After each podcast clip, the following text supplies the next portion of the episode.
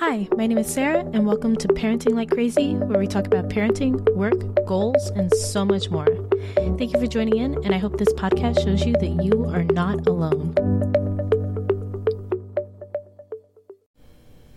I don't know how many of you feel this way, but there are some days where I just look around and I think I did not sign up for this. And it's not because of anything in particular. It's just a combination of everything. The dishes, the toys, the broken dishwasher.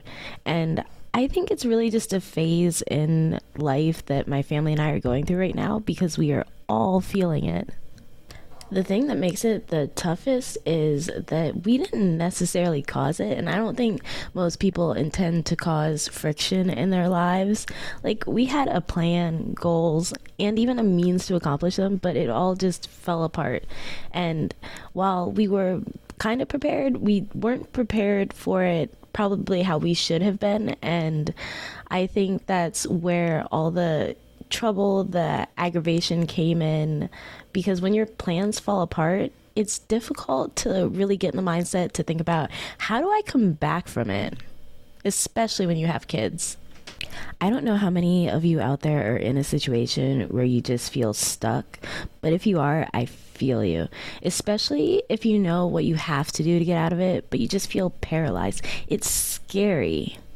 I think one of my most concerning thoughts is, how am I going to come back from this if I fail? Like, I make a plan, trying to account for all the factors that I can control. I work hard to show up every day to reach those milestones. And then what happens if it doesn't work? What is my next plan? What am I going to do? How am I going to keep my family running if this plan that I have doesn't work the way that I expected or hoped that it would? Then I have to sit there and I have to tell myself that, no, you are not going to let up until you have achieved what you are going for. And then I start working on the next plan to get to where I want to be. So whether you're working towards the ability to start a family, start a business, buy a house, or you're just trying to fix a situation that seems to have gone completely awry, just focus and take small steps towards the end result, because trying to leap to the end just usually isn't going to work for most people. Sure, we didn't sign up for all these roadblocks that life has given us, but we have to remember that this is life. Life is going to present challenges. We just have to try our best to overcome them and reach whatever endpoint that we want to. And it's going to be tough. It's going to be scary, but we just have to keep pushing through, because nobody else is going to do it for us. If you have the power to work, you have the power to change your situation, and it might not be easy. You might have to do some learning along the way, but that is going to be a part of your journey. And eventually you will look back and be glad that you put in the hard work ahead of time instead of procrastinating it and then looking back wondering, what did I do with all that time? I think that you should think of your parenting journey in the same way as well, because you may think, I didn't sign up for this sickness. I didn't sign up for this tantrum. But you know what?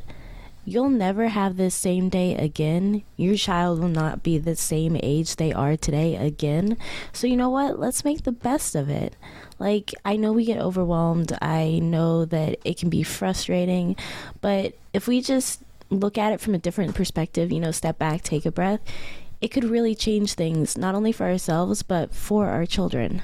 So let's all start working towards changing how we look at our "I didn't sign up for this" mindset. Let's take a step back and think about it before, whether you're the person who jumps in, makes rash decisions, or you're the person who procrastinates everything. Let's just stop, take a breath, and make informed decisions so that we can make a life that we can be proud of and that our children can enjoy. Thank you for listening, and I hope that you feel a little more seen and a little more heard. I will see you in the next episode.